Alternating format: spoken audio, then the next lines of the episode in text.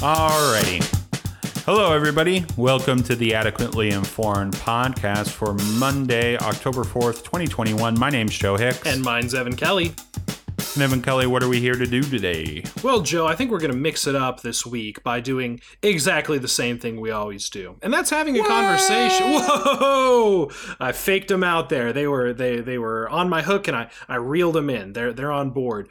Um, so yeah, we're gonna have a conversation, and we're going to discuss current events, the news of the day, the news of the world, and we are going to evaluate topics in the light of fact and in the light of informed opinion. And we're going to evaluate these facts and opinions, no matter where they come from, making sure that we are treating these subjects in good faith. And in this process, we are always trying to keep ourselves and our audience adequately informed. Yeah. You know, I think we need to develop a segment where we talk about the news of the future. Ooh, yeah, because the news of the day, that could be kind of limiting, right? Yeah, yeah. I want the day, yesterday, and all of the past. That's way too limiting. like, I need the future as well. All right, call um, call up Tom Cruise. Let's get those precogs.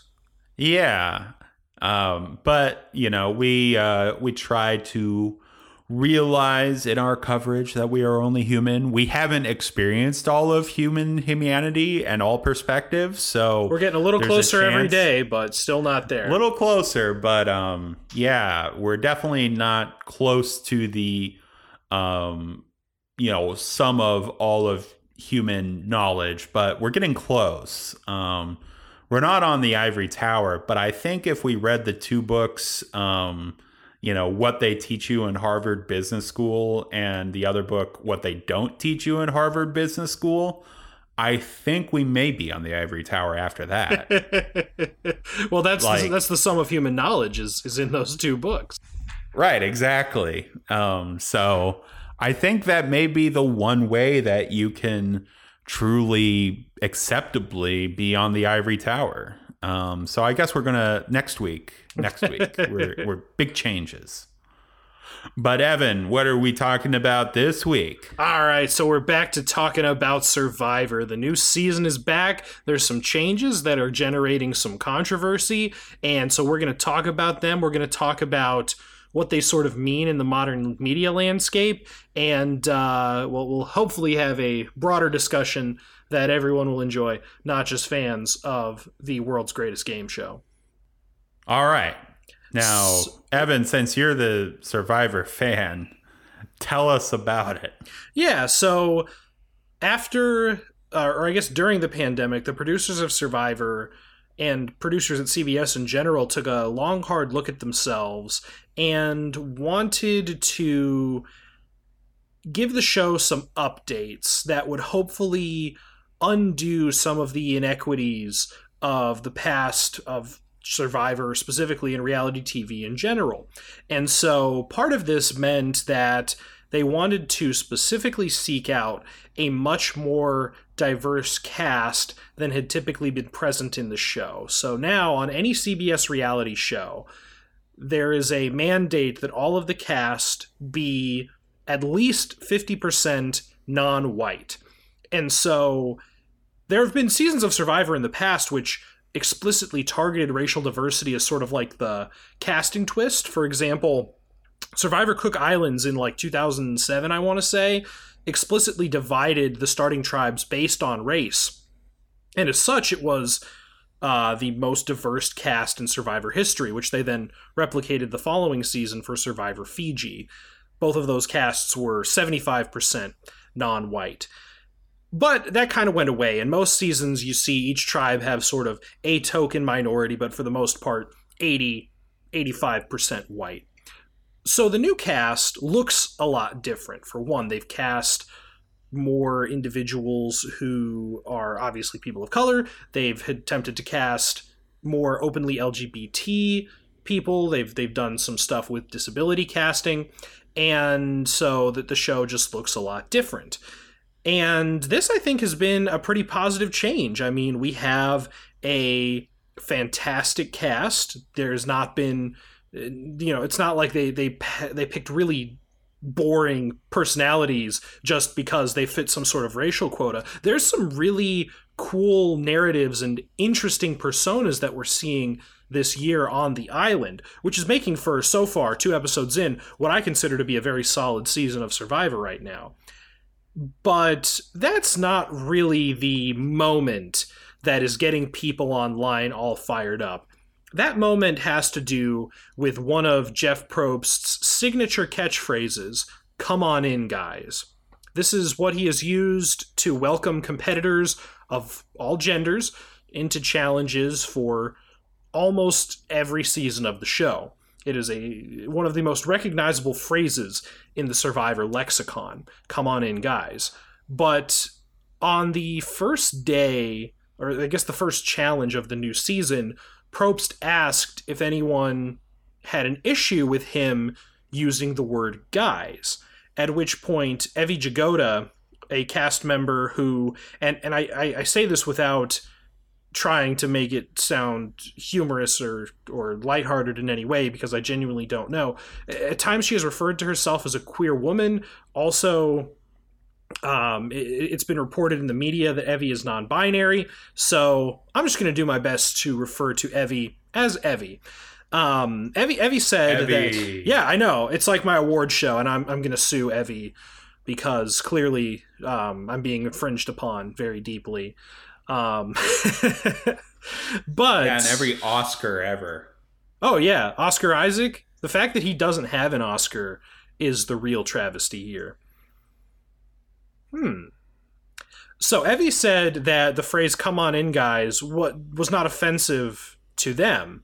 That Evie felt included by this phrase, and that made enough sense to me. I feel like guys, you know, you, you wouldn't really necessarily call a female a guy just at face value, but there's something about the the pluralizing of guys that makes it seem very um, gender neutral.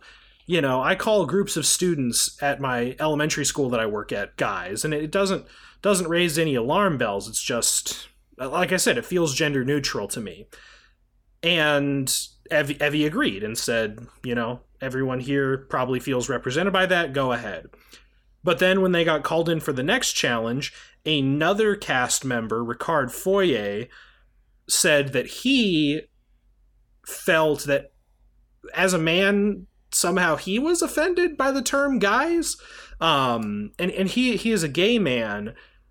But I, what was really disappointing to me was that the show didn't explain why the the change was being made. What about the term guys was so anachronistic in the year 2021 that it just kind of felt like virtue signaling uh, making a change for the sake of making a change. Probst said you know i want to be of the moment and doing things to be of the moment in general is not a very good reason to do things i think. Um, we want to do things because they're right and because and, and, and what's right really doesn't that's like uh, that's like when uh, someone makes an apology and they say i'm sorry that i offended anyone. It's not that i'm sorry for the action it's sorry i'm, I'm offended yeah i'm but sorry for the like the opposite direction yeah. it's like i don't you know it would be correct to say you know i don't want to um you know, uh, trample on anyone's dignity as a person by the words that I use to describe people. Or you could say, I just want to do what's hip. Is this hip? yeah, it, it just seemed like a weak justification, and we didn't get a lot of explanation on it. I also think it's interesting that when Evie said that it was fine, that was not listened to. And instead it, it's almost like the show let ricard mansplain to evie and you know the rest of the cast that had no issue with it why why that phrase was expensive. Although i guess to mansplain you have to explain and there was really no explanation given. So i was disappointed with the way the change was handled but at the end of the day all jeff is going to say is come on in and when you think yeah. about it, come on in or come on in guys is a very generic phrase. It's not like Jeff has to stop saying the tribe has spoken or something that could only make sense within the branding of Survivor. It's just one word being dropped from the show. So even though I think kind of everything surrounding it is, is really pretty dumb when you stop to think about it for like eight seconds, it doesn't matter. It's not going to affect the mm-hmm. trajectory of the show like that was um, going into this this was like my kind of one critique because i i haven't watched survivor. Um i despite evan you know wishing probably that i did. But um you know was this such i mean this may have just been something he said all the time but it it seems like a pretty pedestrian like a pretty utilitarian phase or phrase that it said like did anyone have like t-shirts that said come on in guys or Actually, yes. anything like that Yeah, it, it Okay. was. I mean, they Well. merchandised it, but okay like I said, it's well, one of it's one of the I- big phrases. But then i can hold it up as being a special phrase then Yeah. Like, the barrier barrier of special phrase is are there t-shirts made yeah, so so I don't think it's that big of a deal in the grand scheme of things, and I would hope that no one else would. Clearly, Joe doesn't feel that it's that big of a deal as someone outside of the community, but we would all be mistaken if we thought that people did not have a real bug up their ass about this. There was uh, an article in the freaking Federalist of all things complaining about how how the show had caved to the woke agenda and how the show was was always just about people and it didn't matter if they were gay. And Richard Hatch won the first season even though he was gay. And you know just entirely missing the point of everything that we've learned about representation in television over the last 20 years. Um and and so I guess the the fundamental premise of that article that I read was just incorrect.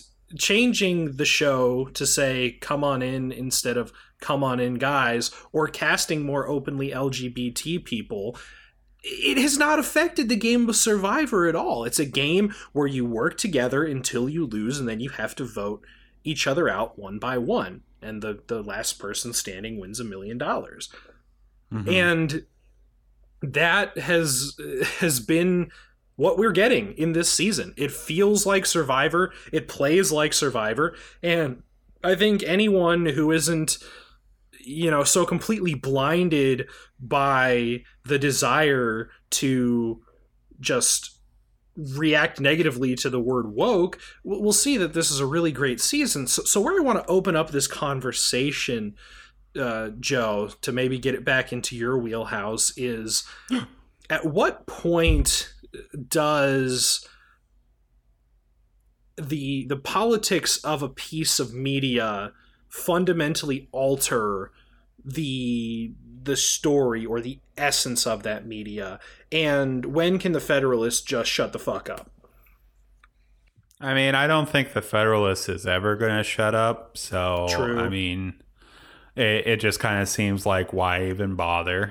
But, um, I mean, it just, uh, I, I can, mm, I, I can kind of go three thoughts that all lead into each other. The first is that I can actually kind of, um, in a way, sympathize or maybe empathize. I don't know that like a piece of TV that you may have been watching for a very long time with a set of parameters that brings you comfort in watching. And they bring along some things that you necess- don't necessarily ascribe to. Some characters and you know seeming celebration and giving them um you know uh hold over the process that's been going on for a long time um that may seem a little jarring um i know it's just kind of a tv show but you know if someone's still watching survivor at this late stage of however many seasons they've had it it's seemingly important to them so So let, let's can push some- back on this because I feel like f- for that to make sense within the mind of a viewer. It would almost be predicated on this idea that, uh, you know, homophobia or lack of inclusion was part of the initial appeal appeal of Survivor. But I, I, I don't know. That's but I. But here's what I me. think. Like, um, th- there's some way that I I could be sympathetic to is that like in the pay you know in the article that we read he mentioned that the first person um, who won the game was a gay man article was But written by it- a woman was it written by a woman it was yeah did i say a guy you said he yeah richard hatch Oh. is a guy but the author of the article was this is I not i'm not trying to make this a big deal Okay. I just assume everything at the Federalist is dudes. Okay, Hmm. I uh, just worked under that assumption.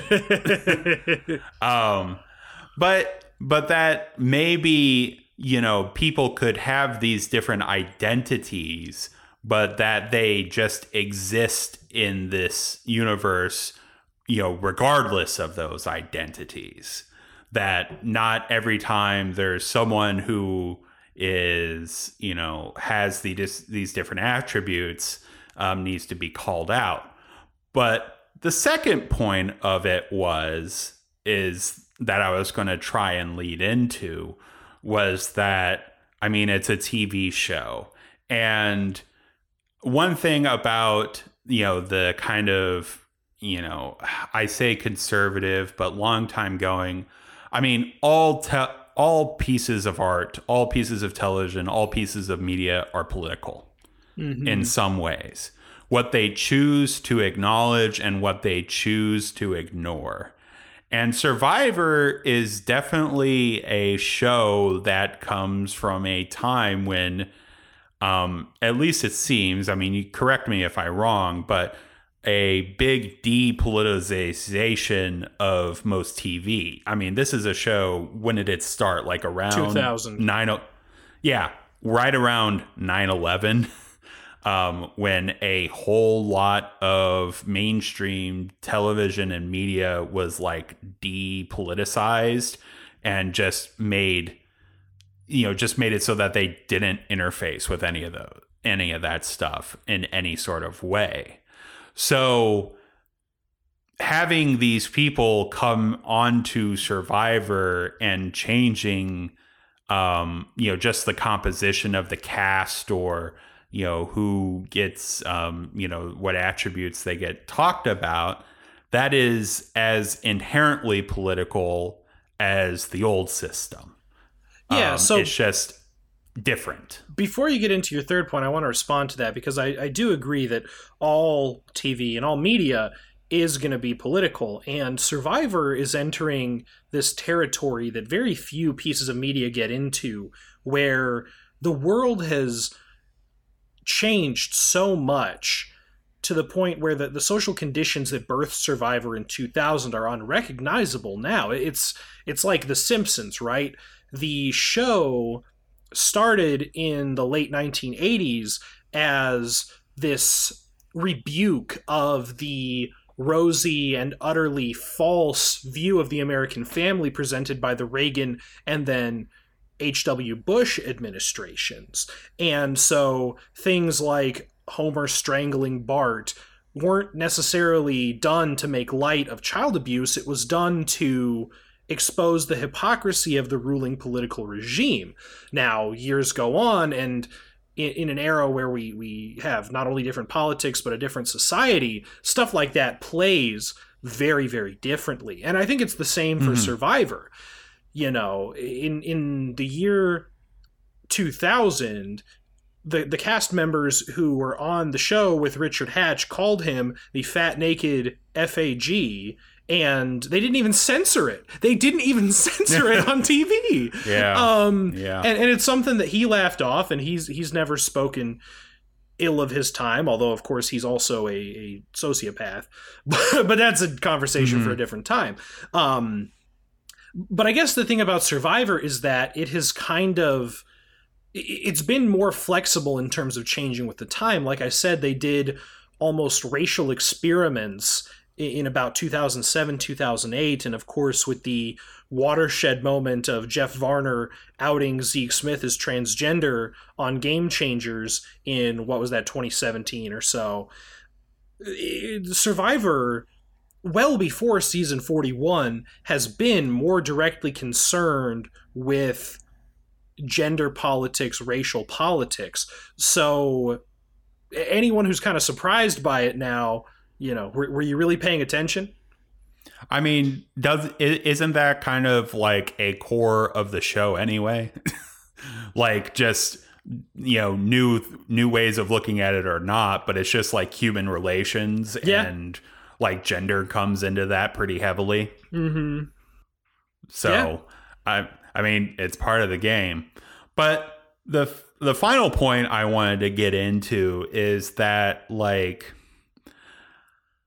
there is some way in which when you have a more homogenous culture um you if you belong to that dominant culture you can just kind of feel like you know just immerse yourself within it. You're you're a fish within water. You don't notice the water. Mm-hmm. and but then anyone who doesn't belong to that dominant group you know they're like a i don't know like a squirrel or something in water and they're like hey this water is really not working for me. And um so we're coming to a you know a lot of what's been happening in our country and our culture is that in our mainstream cultural institutions there has been more of a push to be more accommodating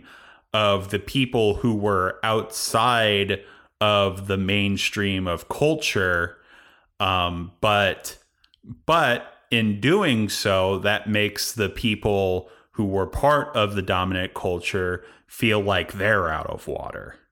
So it's like the fish is on land hanging out with the squirrel now you know? And it's not that and this is not to say of whether that's right or wrong or which side we need to take. It's just that I don't know. It almost goes back to the real thing, uh, or the old saying that attempts to make things equal feel like oppression to the dominant class or the formerly dominant class. Like this just seems like that. Like the writer of that Federalist article just wanted their comfort uh, survivor show that they have known for however long and you know they didn't seem as problematic or anything. And now it's being injected with all this other stuff that is helping include other people who may have felt um, excluded from the survivor format. But then you know that can lead to feelings of exclusion from the person who was fine with it to begin with. So it's all it's a whole thing a pattern that repeats itself in so many different areas. Yeah and that's that's what is really so interesting to me about this why i wanted to bring it up on the show. Besides any you know because i love survivor. I talk about survivor every week in theory but you know got, got to make it relevant. And th- that's kind of the thing about this right is that it, it just seems like it's it's almost not about survivor at all. There is like this media ecosystem that will reflexively churn out an article like this about whatever show or whatever piece of media does one thing that is slightly left of center. And so I just wanted to point out that Survivor has. This is not the first time that Survivor has attempted to be more on the right side of history, for lack of a better term. This is not the first time that Survivor has explored these types of themes. Number one. And number two, it has not hurt the quality of the gameplay. The show is still good. Um, it's lots of fun to watch every week. And, um, you know, if you're not happy, you can always wait the extra hour and then watch Tough as Nails, I guess. Tough as Nails. I don't know. It's just this show that Phil Keoghan hosts where, like, they do construction. I don't know. I've never seen it. It doesn't doesn't appeal to me at all. Evan, you're saying so many words that don't mean I have no way to relate to them. I haven't watched network television in years. like like I have not had live television available to me since probably 2014. Wow. Um, besides the little times I've lived at my parents' house. So yeah, I I just don't know. what are the what are what are programming blocks? Like what is that? Commercial breaks? You remember uh, Every- Comedy Night Done Right? Every time I go and watch television somewhere, I am always appalled at how bad the commercials are. Like just just just oh, that's what these were? Oh, ick. I don't like that. No bueno. So, yeah. Well, I hope it works out for Survivor. I don't Yeah. think this is going to be the nail in the coffin. No, actually, um, it it retained virtually all of its viewership from its previous fall premiere in 2019. It even beat The Masked Singer in its time slot. So clearly, I know, right? Like Survivor ain't going nowhere, folks. It's doing it's doing just fine. Also, I want to ask who's watching The Masked Singer? Like, I've seen so many people do takes on that, and I, I, I guess I know someone who watches it. I guess I, I kid you not. I watch every week. I watch Survivor live, and then I watch Masked Singer next day on Hulu. hmm. And and you presumably like it. Yeah, it's fine. It's just fun to guess who they are. So, like, if, if there was a, a show that didn't have all the singing performances and just had, like, the weekly clue packages, I, I think that would be as entertaining to me. okay. All right. Interesting. Yeah. Um, yeah, television. What a wonderful world. And there's so much of it. Infinite content. A little bit of everything all the time. If you don't like how Survivor is doing things, there are other things to watch. Like our next topic. Oh no, our next topic. Our next topic is uh, the wonderful world of social media. Oh, this Um, is going to back be. at it. Yeah, this is going to be happier. Not. Yeah, yeah. So um, this past week, a leaked document from Facebook uh, came out. It was leaked to the Washington Post or Wall Street Journal, Yeah, the Street other Journal. W newspaper. Um, and it basically the document is an internal document that was meant to inspire frank and op- open discussion at at Facebook corporate. And the gist of it is that um, that Instagram is basically making young teenage girls' lives miserable um, through you know just sh- all the photos, all the sharing, all the the you know high expectations of you know what you do in life and all this stuff. It's making a subset of our population pretty damn miserable. yeah, Um, the the idea being that a human body that gets put on Instagram, the average of all of the depictions of human bodies on Instagram look better than the equivalent bodies as a sample of the entire population. And so especially teenage girls who spend, you know, three, four, five hours a day scrolling Instagram are internalizing these unhealthy body images. It, it, it's always been a problem, you know, supermodels and magazines promoting unhealthy body image. Right. But the thing, but the thing with that is, is you kind of pick up a magazine, you're like, oh, these these twig bitches, and then you feel bad.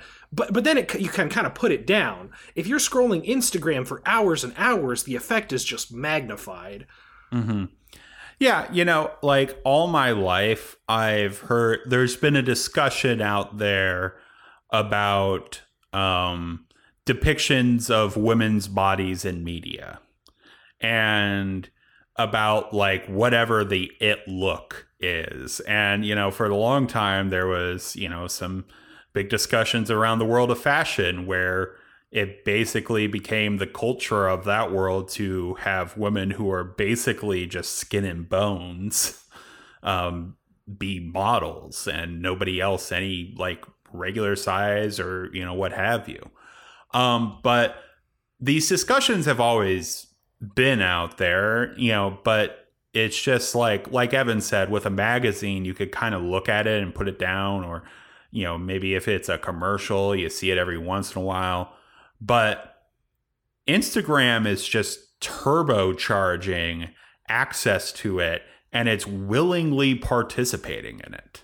Mm-hmm. Um, or at, or as much as you will say, you can say willingly participate in it. Like you open up Instagram to look at pictures of things, um, but then the looking at pictures of things will can get you down. Mm-hmm. And and I think it's also just interesting um, because like feelings of feeling bad about yourself in relation to others like you have to um see yourself as like competing in like the same ring. Like this is what we talk like this is something we talk about in like inequality a lot. Like you you measure yourself up to your neighbor and it doesn't really matter if you're doing all right if your neighbor who you know is presumably similar to you is doing like way better than you you get envious of that Mm-hmm. And but like at the know, same the, time, I'm not sitting there watching football on Sundays being like, "Oh, damn, these athletes are so much more in shape than me." Because of course they are. They're right. professional athletes. They're not like right. Peers. And I and I'm not and I'm not like getting upset that I'm not you know making as much money as Jeff Bezos. Like I I'm I mean maybe, but I'm not like envious of him. Like I'm not beating myself up over this. Like, oh um, damn, Jeff from down the street. He, he's He's a billionaire. I could have been Jeff. What's stopping me? If I had just made a few better decisions, I could have been Jeff. If only I didn't eat but, all that avocado toast. but um so it ends up creating like because you hear this like there's almost like a magical lore on the internet that cute girl starts taking pictures of herself and then all of a sudden is like a millionaire um, mm-hmm. because you know um, people like pictures of cute girls and um, you know that's something that i guess is valuable for advertising mm-hmm. and then but then when you start everybody competing against everybody for that market share you um and you decide you want to be competing in that world or seeing what other people are doing with their lives, then you can get kind of down on yourself. And especially if you're just a teenager who's just like developing as a human mm-hmm. and and um you know is not really competing like I guess I guess it, it can be it can be hard to snap out. Go ahead, yeah. I guess being a teenager is just in the modern era is just realizing or learning to see how you don't stack up against everybody and feeling bad about it. yeah. and and again, it, it's so accelerated on an online setting where before, you know, there were sort of physical boundaries. You would go to school and you would see like a finite number of people now th- there's never going to be an end to that scroll of content that you can access for free at the, the at your fingertips. Yeah. But it, it's hard to snap out of even as an adult with with a fully formed brain and hopefully some more stable sense of self. Like um, I don't really use Twitter anymore. There, there's a time when I was using when I was on Twitter all the time, and it feels awesome when you get a tweet that gets a few retweets and then that's kind of your bar. It's it's kind of like a one-way ratchet. You you feel like you need that level of validation every other time. And so if, if you post a tweet that gets like two likes you're like okay cool. And then your next tweet gets six likes and then you post a third tweet that only gets two likes that's not the same rush anymore. And that's exactly how their uh, the, the, the media companies want it. They want you to be chasing the high of getting that positive reception. And the way to do that is to kind of constantly be churning out content in hopes that some of it will give you the positive response that you're looking for. So that does two things. Number one, like I said, it creates free content for the social media companies, be it Twitter, Instagram, what have you. And then also, it gives you a lot of opportunities to fail and draw these negative comparisons for yourself. Yeah. Seize the means of posting. Um, and that's with an A in there. That is very important. Um, but yeah, it, it's weird because I don't have like the same issue with Twitter. Like I'll tweet stuff and you know, sometimes it hurts a little bit if it doesn't, you know, perform well, but it is what it is. I I more so like reading, you know, other people's takes and all that stuff. But I will say with this Instagram thing, I had a very similar thing. You know, there was a while when I was like back in college and I made an Instagram and I never posted or followed anyone I knew. I was just like, oh, there's some hot models on here posting cool pictures, and I want to look at those because mm. you know, because I'm a dude in college L- look, man, whatever. People like you know the the people in general liking pictures of attractive women is just a universal constant across societies across time it's just it, it, it just exists you don't have to no, to. it's a unique thing I do. You're like, no, I am a pervert. Let me catch cash this as much as possible. Sometimes I like looking at good looking women. um, but but it got to the point where like I was getting down on this and I'm like just some guy. Like I'm not competing in the same orbit as those models and, you know, what have you. But I was like, seeing all these pictures, like, oh man, they're out working out and traveling to all these places.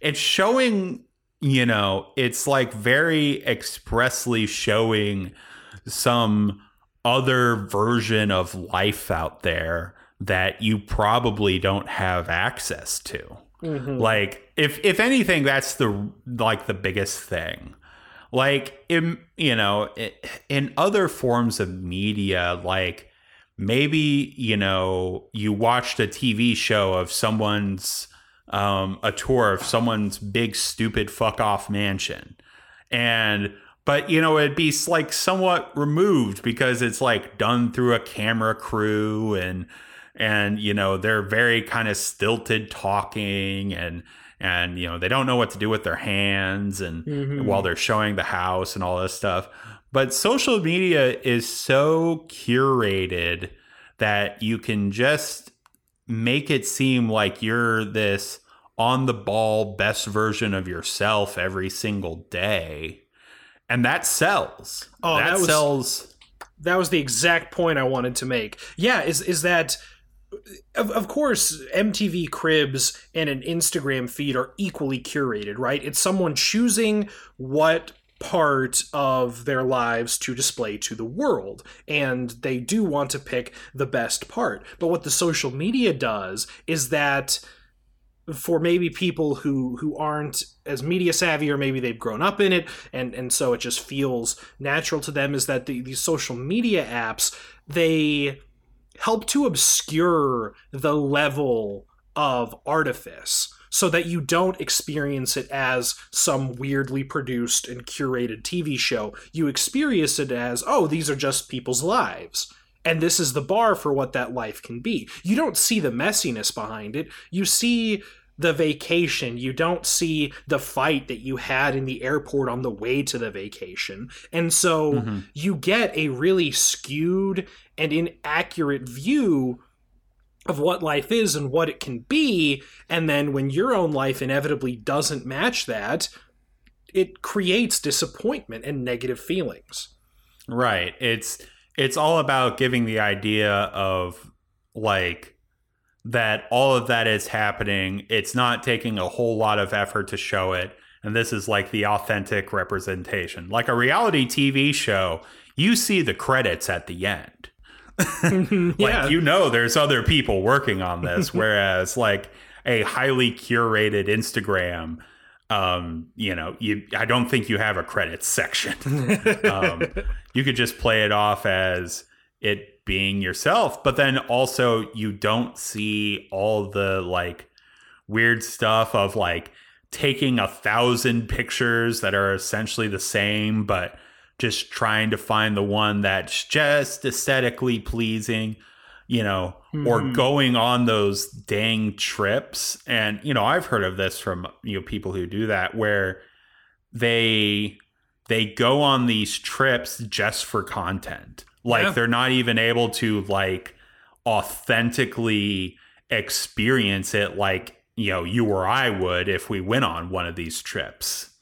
Um, you know, they're there to make content in a new location and sell a lifestyle or, you know, because people want to gravitate towards people who have like I mean, we want to aspire to greater things, and seeing people who have it is just seemingly a natural urge of a large number of people.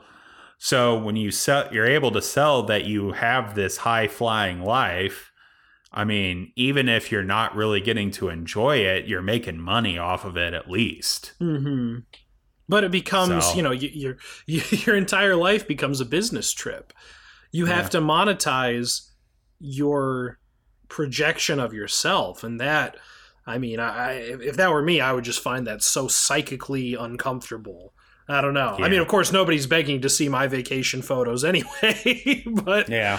uh, you know, but yeah, it, it's just it, it it if anything it's like being able to see someone how life could be.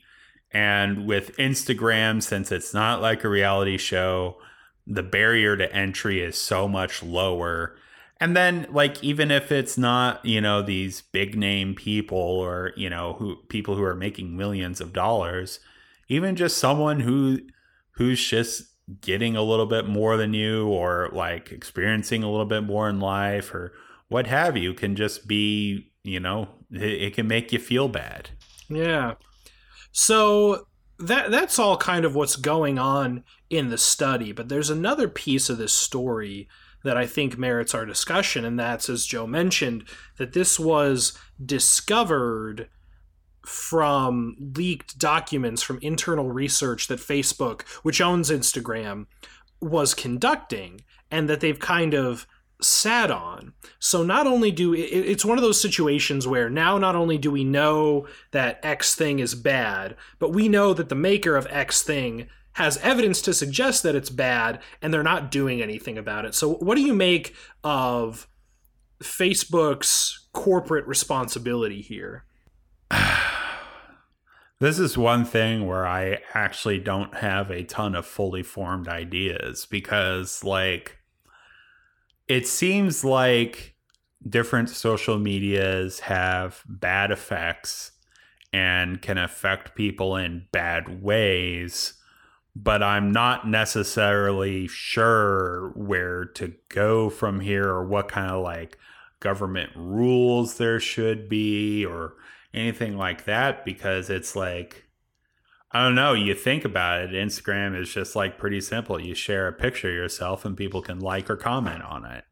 And you know, it's like what do you do with that? Or I mean, do we just like bar people under the age of 18 from participating in social media? I mean, I don't know if that's necessarily the way to go, but or or just like maybe I mean, you know, since it's all still so new, maybe we in the coming years develop a um you know, societal cultural awareness of what we need to do and be like, you know, instead of just telling your kids no Facebook, be like, well, I don't want you to have Facebook because there's a good chance that you'll look at everybody and start to feel bad about yourself or, you know, something like that.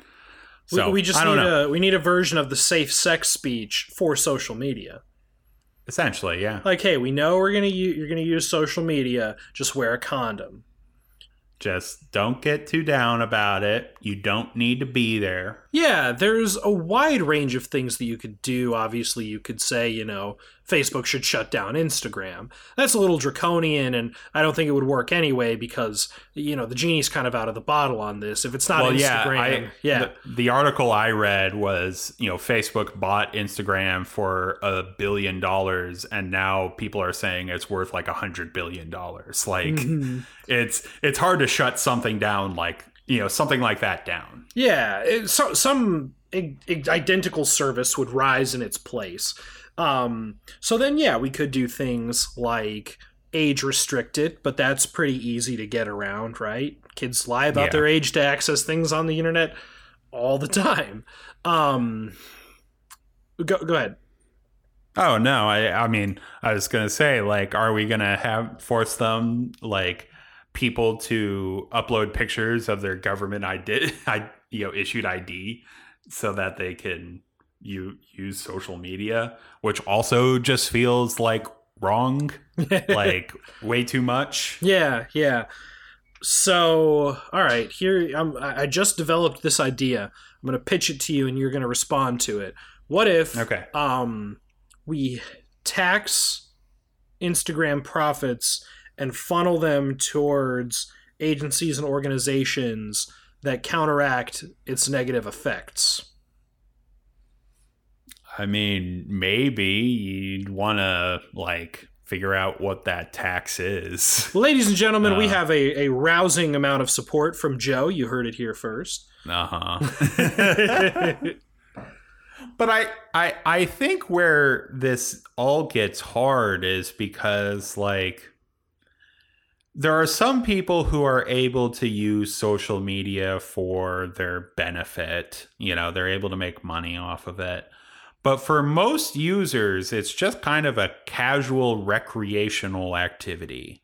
Or in the case of Facebook, almost utilitarian, like keeping up with um, people who are outside of your immediate social circle. But like, so it all just feels very recreational. Like, I don't know. It's just we we tend to not regulate stuff that we view people as willingly participating in. But I guess I think just part of this is is that and this has always been the conversation with social media is how much are we willing participants and how much is our participation being driven by the app itself So yeah, the fact remains that people do use this social media, and if it grows to the point where we understand the identifiable harms and we think we have a reasonable ability to solve for some of these harms, we should. Yeah. But I I think part of why social media continues to have the issues that it does is because we can't really think of a good like solution of what to do um of how to act against it. And it also doesn't help that like the members of government who are um, supposedly in charge of crafting whatever uh, regulations would be on these products just have no clue. That is a fantastically valid point. The average media, like new media literacy among members of Congress is not great. And I'm not trying to judge. My media, my new media literacy isn't fantastic either. Like I'm just drifting more and more into like a, a neo-Luddite type scenario where I'm just like, yeah, just just burn it all to the ground. None of it's good. But but you know, um somebody's got to know more about this than me. They can do it. Yeah. We're only adequately informed. We're not yeah, on the ivory we're, we're tower. not fully informed. So I'm sure this, you know, because we talked about this, this means that this week Ezra Klein is going to have a guest that addresses all of this in a very thoughtful and compelling manner. yeah. and and um, yeah, we're we're just ahead of the game. But yeah, social media just seems like a weird nut that we're still trying to crack of what to do. I mean, China has made a decision on what to do with it, and it's basically decided to um, do a whole bunch of antitrust shit to these companies that exist in China that serve Ooh. similar purposes. Um, basically, because they see it as not really a worthwhile use of resources in trying to produce a more powerful China. But, like, but it's also just we're in the US, we're not really having to vie for trying to leverage all of our resources to become a more powerful nation in the face of us. Um, it, it is an entirely different political economy for sure. It- yeah, so, you know, we have all these people who definitely have more room for leisure and, you know, uh, things in their lives that are not productive. So that just seems to be part of it as well. I mean, it it makes people's lives tough, but I, I don't know. I feel like I've found a good equilibrium with my social media usage. Um, but th- I know there have definitely been times in my life where I haven't. Joe, what do you think of TikTok? I don't use it. Good, good. Yeah, Although don't I, will watch, I'll watch uh, TikTok compilations on YouTube though. Ah, okay. Yeah, TikTok scares the shit out of me because like the algorithm is really good at figuring out what you like and what keeps you on the app. Um, that's horrifying to me because then it just becomes an endless stream of stuff that you have a pretty good shot at watching, and the videos are so short. It like it's like retraining your Yeah. attention span to go lower and lower. It, it- terrifying to me. Terrifying. Hate it. Yeah.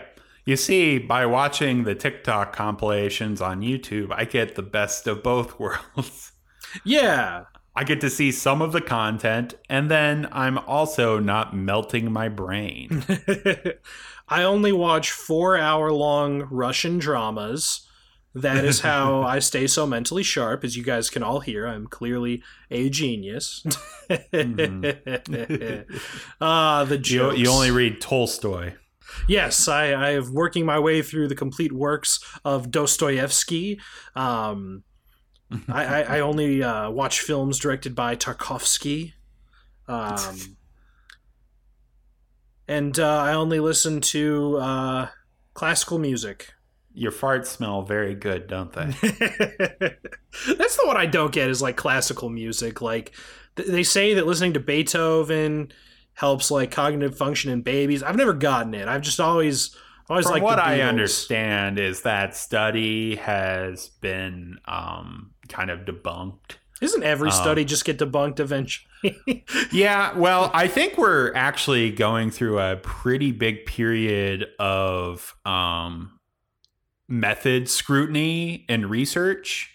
Hmm. Um, it seems to definitely be. I follow some economists on Twitter, and it definitely seems like in the econ world, they're starting to come to be like, "Hey, everybody, we need to like get on top of this, our methodological stuff." Um, but I mean, shit. I mean, Beethoven and babies. I'm sure that was just like a survey, and of course, the people who have their kids listen to Beethoven are probably rich. yeah. yeah, yeah, they're probably it's just really crea- tracking wealth. Yeah. yeah, yeah.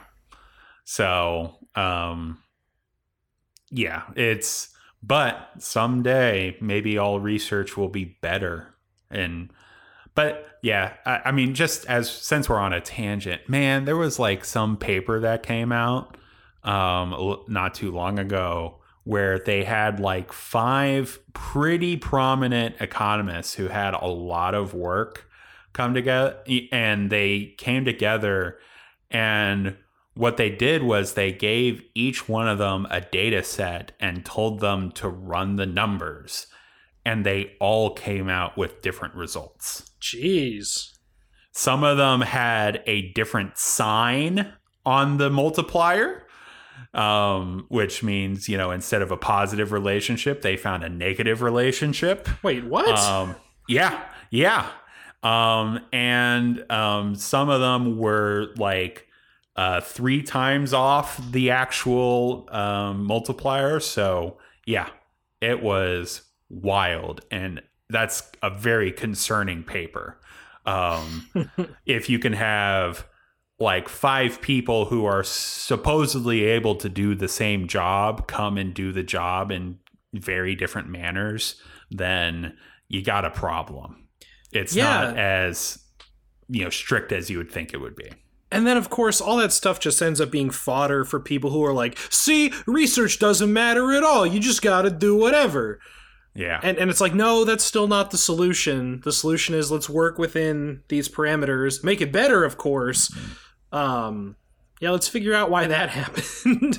Yeah. But otherwise, yeah, knowledge Yeah. acquisition is still worth pursuing, even if we're not Well, yeah, they were getting into it, and I think a big part of it was just how they cleaned up the data.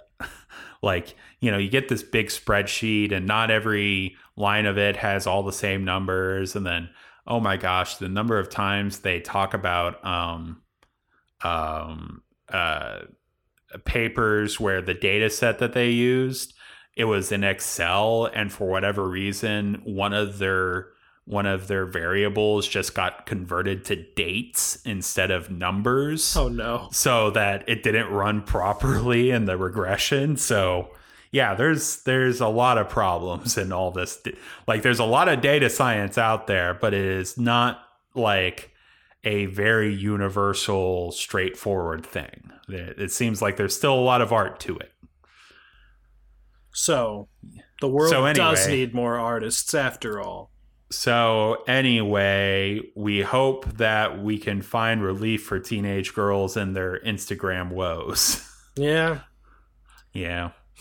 Yeah, everyone just uh, you know, spend a little less time on social media if if this is spoken to you in any way. Podcasts I- aren't a problem. Nobody Yeah, has problems with podcasts. Podcasts are just radio but cool. Um Yeah. so we're fine. Like this this doesn't do anything bad to your old noggin. Um, Not at all. Not at all. Not at not at all. Take our word for it. Um Yeah. but um you know, I I really for a long time coinciding with my unemployment was was kind of terminally online and I would get to the point where you know, I would in a day read every tweet that would come across my feed. Every one. I could scroll until I got to the point where last night I I had stopped reading. Ooh. And yeah, that's scary. That's not good. People shouldn't do that. And I do feel better, like in my own brain. I feel better since I've really heavily curtailed that use. Yeah, I think I think I my social media j- usage just felt so much worse when I was like depressed um and had like a bunch of other things going, but I don't know, it's almost like a cliche. It's like, well, if you're healthy and everything's going fine, it's all right for you. You can dabble in a little danger. Um it's like with alcohol or other drugs, it's like, well, if you're just if you're doing all right and you want to just have a little fun with it, you can do it. But if you're in any way in a serious condition and you are susceptible to bad things, then this may not be for you. yeah. So Yeah, no, that's very accurate. Um it's just always it's always tough with things that are addicting and we know that social media can be addicting. Um you know, you got to really monitor it so that it doesn't spiral out of control.